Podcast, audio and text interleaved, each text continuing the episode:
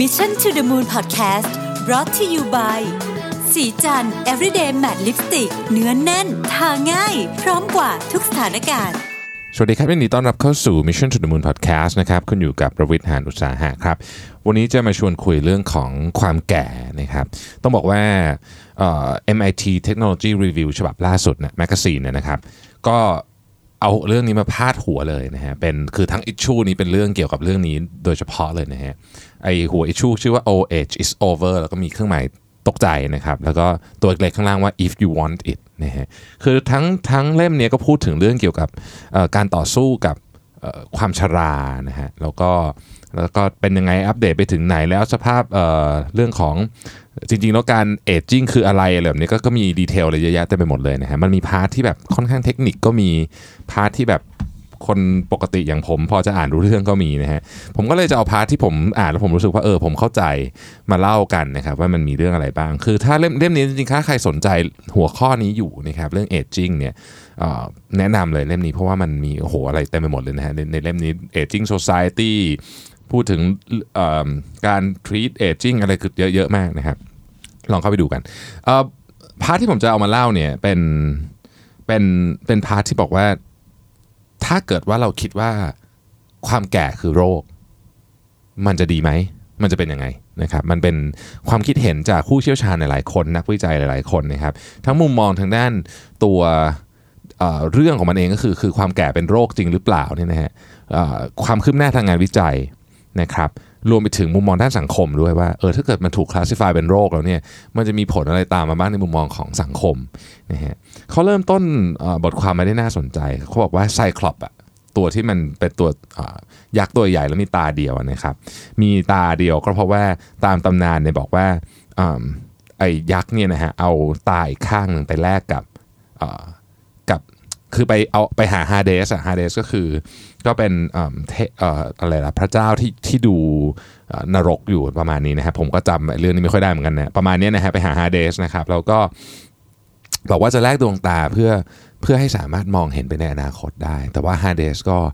ฮาเดสก็เหมือนกับทริคพวกนี้ก็คือหลอกอะนะฮะวันเดียวที่ไซคลอปจะสามารถเห็นได้คือวันที่ในในอนาคตนะครับ ก็คือวันที่พวกพวกมันจะตายนะครับเพราะฉะนั้นเนี่ย ไซคลอปก็เลยเหมือนกับมีคล้ายๆกับว่าคำสาปอะนะอยู่กับตัวเองว่าแบบรู้ว่าจะตายวันไหนตายยังไงอะไรอย่างเงี้ยนะครับ ทีนี้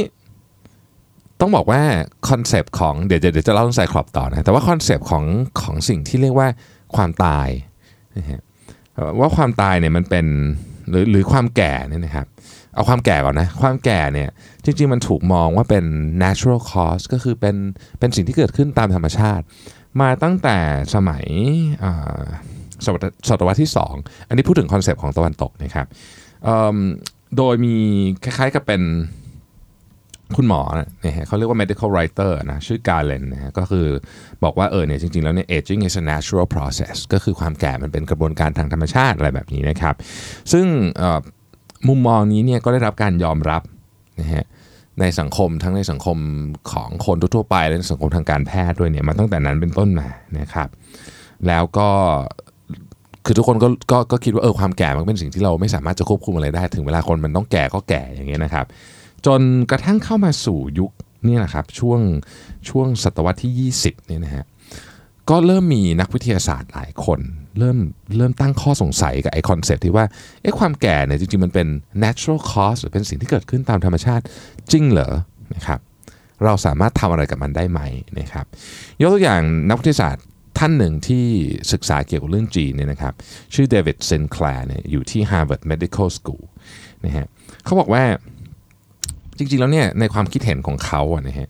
เขามีความรู้สึกว่าความแก่เนี่ยจริง ๆ มันเป็นมันเป็นโรคอะนะ เพราะฉะนั้นถ้ามันเป็นโรคมันต้องรักษาได้นะครับเเขาบอกว่าปัจจุบันนี้เนี่ยมี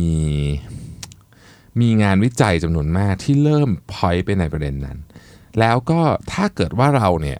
มัวแต่ไปเสียเวลารักษาโรคที่เกิดขึ้นจากความแก่ เราจะไม่หาต้นเราจะไม่สามารถรักษาต้นเหตุของมันได้จริงๆพูดง่ายคือว่าความแก่เนี่ยเอจจิ้งเนี่ยนะฮะมันไปทำให้เกิดโรคอีกทีหนึ่งแต่ตัวมันเองก็เป็นโรค เพราะฉะนั้นมาเร็งหรืออะไรอย่างเงี้ยจริงๆแล้วเนี่ยในความเห็นของซินแคลร์เนี่ย มันคือโรคที่เกิดขึ้นจากโรคอีกทีหนึ่งนะฮะดังนั้นเนี่ยการ treat aging เนี่ย should be an urgent priority นี่คือสิ่งที่เขาบอกก็คือบอกว่า um, treatment of aging should be an urgent priority เพราะว่าถ้าเกิดเราแก้รักษาต้นเหตุก็คือโรคความแก่เรียกอย่างนี้แล้วกันนะครับ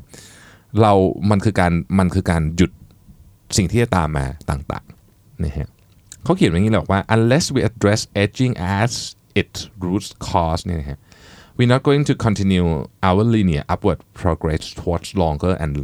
longer lifespan นะครับทีนี้ต้องบอกว่ามันคือคือจริงๆแล้วแล้วทำไมเราถึงไม่ treat มันเป็นโรคนะฮะต้องบอกอย่างนี้ก่อนว่า การที่ความแก่จะถูกจะถูกคลาสสิฟายเป็นโรคหรือไม่เนี่ยมันมีความสำคัญมาก เอาอย่างนี้บอกอย่างนี้ก่อนนะฮะคือโรคเนี่ยนะครับที่ ที่เราเราเรียกว่าอะไรเป็นโรคก็ตามเนี่ยมันจะต้องถูกยอมรับจากองค์กรระดับโลกอย่างเช่น WHO นะฮะคือ World Health Organization นะครับเมื่อมันถูกยอมรับว่าเป็นโรคเมื่อไหร่นะฮะมันจะได้รับ funding มันจะได้รับเงินสนับสนุนจากหน่วยงานต่างๆ จากรัฐบาลนะครับ แล้วก็กฎเกณฑ์ต่างๆ ก็จะเปลี่ยนไปนะครับ วันนี้ความแก่ยังไม่อยู่ ใน list ของ WHO นะครับซินแคลร์บอกว่ามันควรจะต้องอยู่นะฮะมันควรจะต้องอยู่ เพราะถ้าเกิดมันไม่อยู่เนี่ยมันจะไม่มีเงินลงทุนขออภัยฮะเงินสนับสนุนงานวิจัยเนี่ยที่ทุ่มเทเข้ามาใน field นี้นะครับถ้าเกิดว่ามันไม่มีเงินสนับสนุนงานวิจัยที่ทุ่มเทเข้ามาในฟิลนี้เนี่ยมันมันก็จะการหาทางออกหรือการหาวิธีการแก้เนี่ยมันก็จะช้าลงนะครับซินแคลบอกว่าเราเราเราต้องเราต้องมองเรื่องนี้เป็นเป็นเเป็นโรคจริงๆเราต้องถูกคลาสสิฟายเป็นโรคนะครับ อัปเดตล่าสุดนี้ยังไม่เป็นนะฮะ ตอนนี้ยังยังไม่ถูกคลาสสิฟายเป็นโรคนะครับ แต่มันก็มีคนพูดเหมือนกันว่า เอ๊ะ แต่ถ้าเกิดว่าความแก่มันเป็นโรคเนี่ย คนที่เป็น aging community คือ คือคนที่แก่แล้วเนี่ย ก็ ก็ ก็จะถูกแบบคล้ายๆกับถูก discriminate อีกหรือเปล่า เพราะว่าปัจจุบันนี้คนที่อายุเยอะเนี่ย ก็ ก็เหมือนกับหางานยากอยู่แล้วนะครับ แล้วก็มันก็จะกลายเป็นปัญหาทางสังคมอีกหรือเปล่าถ้าเกิดว่าความแก่มันเป็นโรคนั่นหมายถึงบางคนจะไม่แก่ มันจะกลายเป็นคนสองกลุ่มคือกลุ่มที่สามารถรักษาโรคนี้หายได้ กับคนอีกกลุ่มหนึ่งที่ไม่สามารถเข้าถึงการรักษานี้แล้วก็แก่อย่างเงี้ยคือถ้าเรามองในมุมนั้นเนี่ยคอนเซปต์ของอายุที่เป็นปีของมนุษย์นะฮะมันจะเปลี่ยนไปด้วยนะ อันนี้ผมผมเสริมนิดหนึ่งคือคือเราก็จะงงว่าเอ๊ะแล้วคนอายุ 70มันไม่เท่ากันเลยยังไง คือถ้ามันถ้าความแก่เป็นโรคจริงๆเนี่ยคนอายุ 70 จะไม่เท่ากัน หรือเราอาจจะไม่ได้ classify ความเป็น 70 ในแบบนั้นอีกแล้ว เราอาจจะพูดถึงว่า biological age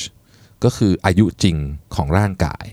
นั่นหมายถึงว่าปีที่คุณอยู่บนโลกใบนี้ ไม่ได้บอกถึงอายุของคุณอีกแล้ว ถ้าใครแบบเอาแบบ extreme case สุดๆ ลองนึกถึงหนังเรื่อง In Time ดูก็ได้ นะครับใครที่เคยดูผมขออนุญาตไม่ spoil กันนะเผื่อยังมีท่านไหนไม่ได้ดูเรื่องเรื่องนี้สนุกมากเป็นการเล่นกับเรื่องของทุนนิยมและความแก่เนี่ยได้เป็นอย่างดี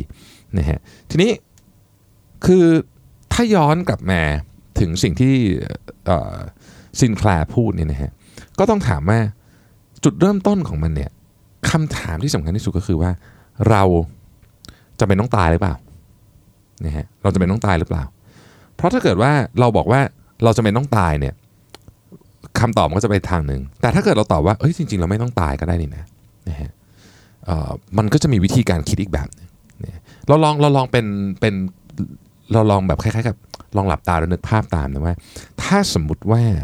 ธรรมชาติบอกว่าเราสามารถอยู่ตลอดไปได้ มันจะเกิดอะไรขึ้นคำถามคือมันมีอะไรที่นอกจากมนุษย์ที่อยู่ในธรรมชาติแล้วอยู่ไปได้เรื่อยๆไหมนะครับคำตอบคือมีนะฮะที่ ที่โด่งดังมากก็คือต้นสนบริตเทิลโคนที่ที่อยู่ในอเมริกาเหนือนะครับในทางชีววิทยาแล้วเนี่ยต้นสนเนี่ยต้องเรียกว่าเป็น immortal อะคือไม่ตายนะครับโอเคแหละมันตายได้ถ้าเกิดคุณไปตัดมันอย่างเงี้ยมันก็ตาย แต่ว่าถ้าเกิดคุณปล่อยมันไปเรื่อยๆนะฮะมันมันไม่ตายฮะ มันมันจะไม่โค่นถูกโค่นลงไป เพราะว่ามันมันอายุเยอะไม่นะฮะแล้วก็มันก็จะมีสัตว์ทะเลบางอย่างด้วยนะครับ อย่างเช่นเอ่อมันแมงกะพรุนอะไรอย่างเงี้ยบางอันเนี่ยนะฮะที่ที่ที่ไม่ตายในในในเชิงชีววิทยานะฮะซึ่งซึ่งนั่นหมายความว่า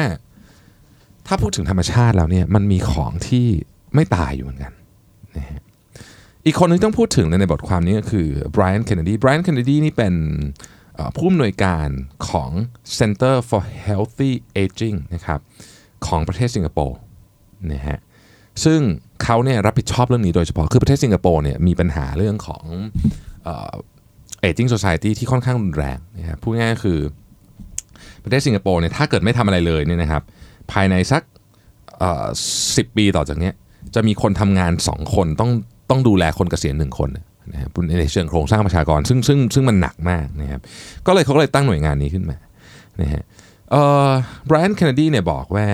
aging เนี่ยมันเหมือนกับ climate change of healthcare พูดง่ายนะฮะคือ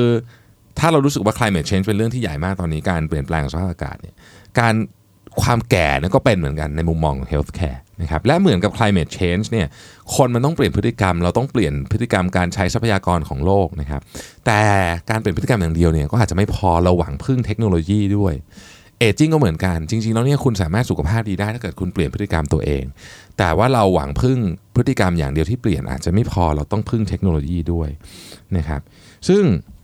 มันก็จะมีหน่วยงานที่บอกว่าโอเคเราเราจะพยายามที่จะที่จะ ทำเรื่องนี้นะครับ แต่เขาจะไม่พูดตรงๆ เรื่องของเอจจิ้งในในบางที เพราะหลายคนรู้สึกว่ามันมันเป็นอิชชูที่เซนซิทีฟนะฮะศัพท์ที่หน่วยงานหลายหน่วยงานที่ทำการศึกษาอยู่ตอนนี้เขาใช้คำว่าเอ่อเพิ่ม health span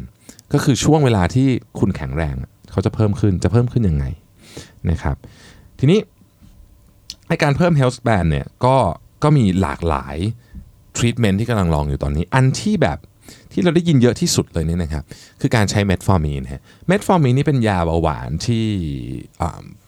ราคาถูกมากต้องบอกอย่างนี้แล้วกันเมืองไทยนี่ก็องค์การเภสัชกรรมก็ก็ทำขายแบบเยอะมากๆเป็นเป็นหนึ่งในตัวที่ที่ GPO ทำเยอะมากเนี่ยนะครับเมทฟอร์มีนเนี่ยถูกออกแบบมาเป็นยาที่ basic มากสำหรับการรักษาเบาหวานนะครับแล้วก็มีมานานมากแล้วนะฮะแต่ว่าการทดลองในสัตว์เนี่ย มันค้นพบว่าเฮ้ยมันสามารถถ้าเกิดว่าใช้มันอย่างถูกต้องเนี่ยสามารถป้องกันอัลไซเมอร์หรือมะเร็งได้นะครับแต่อย่าเพิ่งไปทานเองนะครับ เพราะว่าอันนี้เป็นการทดลองในสัตว์นะครับเเขามีทฤษฎีว่าถ้าเกิดให้เมทฟอร์มีนกับคนที่แข็งแรงที่ยังไม่เป็นเบาหวานเนี่ยอาจจะชะลอการแก่ได้นะฮะแต่แน่นอนว่าต้องอยู่ในการควบคุมของแพทย์อย่างอย่างใกล้ชิดนี่นะครับ หน่วยงานหนึ่งนะครับที่ทำเรื่องนี้เนี่ย เขาเขาพูดถึงตัวย่อที่เราจะได้ยินอาจจะได้ยินหลังจากนี้ค่อนข้างบ่อยคือ TAME T A M E มันย่อมาจาก Targeting Aging with Metformin นะฮะคือเขาอยากจะให้อ่อคือสิ่งที่เขาทดสอบก็คือว่า เขาจะให้เมทฟอร์มีนเนี่ยกับคนอายุ 65-80 ดูว่ามันจะช่วยชะลออาการต่างๆ เช่น มะเร็งนะครับ ความจำเสื่อม โรคหัวใจอะไรต่างๆ พวกนี้ได้หรือเปล่านะครับ แต่ว่าการทดลองอันนี้เนี่ยมันมีเขาเรียกว่ามี challenge เรื่องของการขอ funding มาก ๆ เพราะว่าเมทฟอร์มินมันเป็นยาที่ราคาถูกแล้วเป็น generic drug ไปแล้วก็คือมันไม่ได้เป็นยาใหม่แล้ว เพราะฉะนั้นการขอ funding จากองค์กรที่จะทำเพื่อแสวงหากำไรเนี่ยอาจจะยากนิดหนึ่งนะครับ อย่างไรก็ดีเนี่ยนะฮะ ตัวเมทฟอร์มีนนี่ก็เป็นหนึ่งในเส้นทางที่ที่หลายคนคิดว่าเออมันมีโอกาสที่จะเป็นตัวที่ชะลอความแก่ได้นะครับconcept ของมันก็คือว่ามันมันไปคล้ายๆกับขัดขวางนะครับตัวเซลล์โปรตีนที่เกี่ยวข้องกับการการแบ่งตัวและเติบโตนะฮะเพื่อลดลดลดกิจกรรมของไอ้เซลล์นี้ลงนะครับแล้วการลดกิจกรรมของเซลล์นี้ลงเนี่ยนักวิทยาศาสตร์คิดว่ามันเหมือนกับการการควบคุมแคลอรี่อะการควบคุมแคลอรี่เนี่ย ในหลายการทดลองจริงๆการ IF ก็เป็นอันหนึ่งที่ที่ถูกที่ถูกเชื่อมโยงกับอันนี้เนี่ยมันในหลายการทดลองเนี่ยมันแสดงให้เห็นว่ามันทำให้สัตว์ทดลองอายุยืนขึ้นนี่ฮะซึ่งการการทดสอบในมนุษย์เนี่ยในเบื้องต้นนะครับในเบื้องต้นเนี่ยค้นพบว่าสามารถเพิ่มภูมิคุ้มกันของผู้ถูกทดสอบได้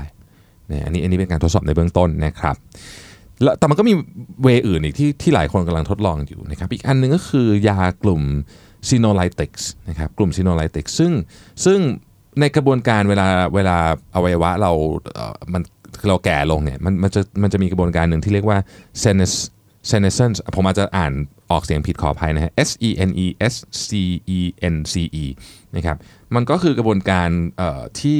การแบ่งตัวการเติบโตของเซลล์เนี่ย พลังพลังในการแบ่งตัวและเติบโตเนี่ยมันลดลงนะครับยากลุ่มนี้เนี่ยนะฮะเขาเชื่อกันว่ามันอาจจะสามารถที่จะชะลอกระบวนการนี้ได้นะครับซึ่งตอนนี้เนี่ยต้องบอกว่ามีทีมวิจัยจาก Mayo Clinic นะครับจาก Wake Forest University แล้วก็ University of Texas เนี่ยกำลังจะทดสอบนะฮะนี่คือเหตุเหตุการณ์ล่าสุดในปี 2019 นะฮะกำลังจะทดสอบยากลุ่ม Senolytics เนี่ยในคนนะฮะ ซึ่งถ้าเกิดว่าสำเร็จเนี่ยก็คงจะเห็นยากลุ่มนี้เริ่มถูกวิจัยเพิ่มมากขึ้นนะครับจริงๆมันมียาอีกอีกชุดหนึ่งนะฮะที่เคยถูกเทสโดย University of Washington ชื่อ rapamycin นะครับซึ่ง rapamycin เนี่ยเป็นยาที่ที่ทำมาจากแบคทีเรียในดินของ Easter Island นะฮะ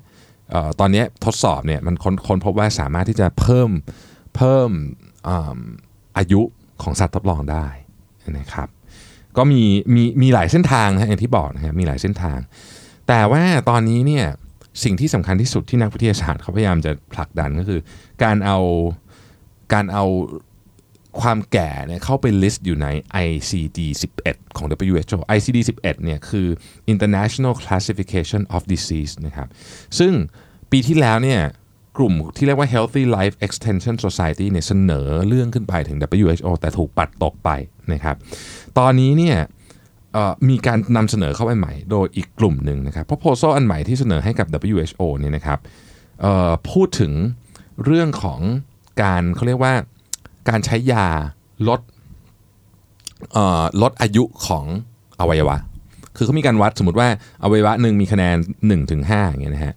ถ้าเกิดว่าคะแนนมันลดลงแปลว่ามันมันกำลังเสื่อมสภาพลงเนี่ย ถ้ามียาเพื่อไปหยุดอันนี้ได้ หยุดหยุดความเสื่อมสภาพของอวัยวะได้เนี่ยกลุ่มนี้ก็เชื่อว่า WHO เนี่ยจะรับจะรับความแก่เนี่ยเข้าไปเป็นโรค ซึ่งถ้าเป็นอย่างนั้นเมื่อไหร่อย่างที่บอกนะฮะเงินลงทุนเอยหน่วยงานภาครัฐเอยอะไรเนี่ยก็จะต้องก็จะจะเข้ามาเยอะขึ้นโอกาสที่จะหาต้นต่อที่จะช่วยรักษาเรื่องนี้เนยมันก็จะมีมากขึ้นนะครับ อีกอีกอีกอีกข้อดีอีกอันหนึ่งนะฮะอันนี้เป็น professor ชื่อเดวิดเจมส์อยู่ที่ UCL University College London เนี่ยบอกว่า ตอนนี้มันมีกระบวนการมากมายเลยที่เป็นเขาเรียกว่าเป็น pseudo science ของ anti aging ก็คือแบบวิทยาศาสตร์แบบแบบที่พิสูจน์ไม่ได้หรือปลอมๆอย่างเช่นการถ่ายเลือดคนที่อายุน้อยกว่าอะไรพวกนี้เนี่ยเขาบอกว่าการเข้ามาของถ้าเกิดว่าเราสามารถ list ไอ aging เนี่ยนะเข้าไปอยู่ในรายการโรคของ WHO ได้เนี่ยไอพวก pseudo science พวกนี้มันจะค่อยๆ ถูก ลดลง เพราะตอนนี้มันมันเหมือนมันเป็นแบบพื้นที่ gray area มันเป็นที่เทาๆอยู่เพราะมันมันยังไม่ได้ถูกลิสต์เป็นโรค เพราะฉะนั้นมันก็ไม่ใช่การรักษาโรคก็ไม่ยังไม่ผิดกฎหมายอะไรแบบนี้การการการทำอะไรแบบนี้เนี่ยนะฮะดังนั้นเนี่ยเขาจึงบอกว่าจริง ๆ แล้วเนี่ยหนึ่งใน agenda ที่เร่งด่วนของเรื่องนี้ก็คือการเอาการเอาความชราเนี่ยเข้าไปเป็นโรคใน list ของ WHO ให้ได้นะครับปิดท้ายนะฮะด้วยรัฐบาลสิงคโปร์รัฐบาลสิงคโปร์เนี่ยอย่างที่บอกฮะ concern เรื่องนี้มากๆนะครับ แล้วก็ตัวหน่วยงานที่เขาตั้งขึ้นมาเรื่องนี้เนี่ยณปัจจุบันนี้เนี่ยนะครับบอกว่ากำลังทดสอบนะฮะหน่วยงานของรัฐบาลสิงคโปร์เนี่ยโดยโดยเคนเนดีเนี่ยนะครับ centerเอ่อเอ่อ Brian Kennedy เนี่ยซึ่งเป็นผู้อำนวยการเอ่อ Center for Healthy Aging เนี่ยนะฮะกำลังเตรียมทดสอบเนี่ยนะครับวิธีการในการที่จะต่อสู้กับความชราเนี่ยประมาณ 10-15 อย่างในมนุษย์นะฮะซึ่งเขาไม่บอกรายละเอียดว่ามีอะไรบ้าง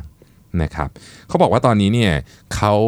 ทดสอบไปในสัตว์แล้วมันได้ผลดีมากเขากำลังจะเริ่มทดสอบในคน ดังนั้นถ้าเกิดเราเห็นว่าถ้าเราดูสิ่งที่มันเกิดขึ้นในตอนนี้นะครับว่าตอนนี้มันมีเหมือนกับการทดลองหลายอันที่กำลังจะเกิดขึ้นในมนุษย์นะคือในสัตว์เนี่ยทดลองกันมานานแล้วในมนุษย์เนี่ยเราก็น่าจะเราก็น่าจะพอบอกได้ว่าในช่วงเวลา 5 ปี 10 ปีต่อจากนี้เนี่ยเราน่าจะเห็นการก้าวกระโดดเลยแหละ ของการต่อสู้กับความชรานะครับ ทีเนี้ย คำถามที่ผมว่ามันสำคัญไม่แพ้กว่านั้นก็คือว่า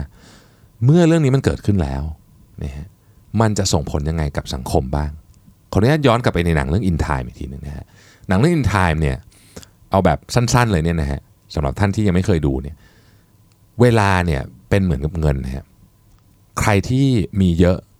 พูดง่ายคือใครเหมือนกับที่คุณมีทรัพยากรด้านเงินเยอะเนี่ยคุณก็จะไม่ต้องตายบ้างกันเถอะนะครับในขณะที่คนที่ไม่มีเนี่ยก็จะต้องตายนะ ซึ่งฟังแล้วเนี่ยคอนเซปต์มันคล้ายกับเรื่องนี้มากเลยนะฮะเรากำลังจะเข้าสู่จุดเขาเรียกว่าจุดวิกฤตอีกอันหนึ่งหรือเปล่า ที่จะที่จะที่จะทางคือ จะใช้คำว่าความเหลื่อมล้ำทางสังคมอีกอันหนึ่งหรือเปล่า มันจะกลายเป็นเรื่องที่เซนซิทีฟมาก ๆ ของสังคมเราอีกหรือเปล่า ถ้าวันหนึ่งคนเรา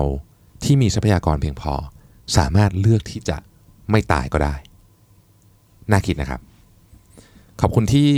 ติดตาม Mission to the Moon Podcast นะครับ แล้วเราพบกันใหม่ในวันพรุ่งนี้นะครับ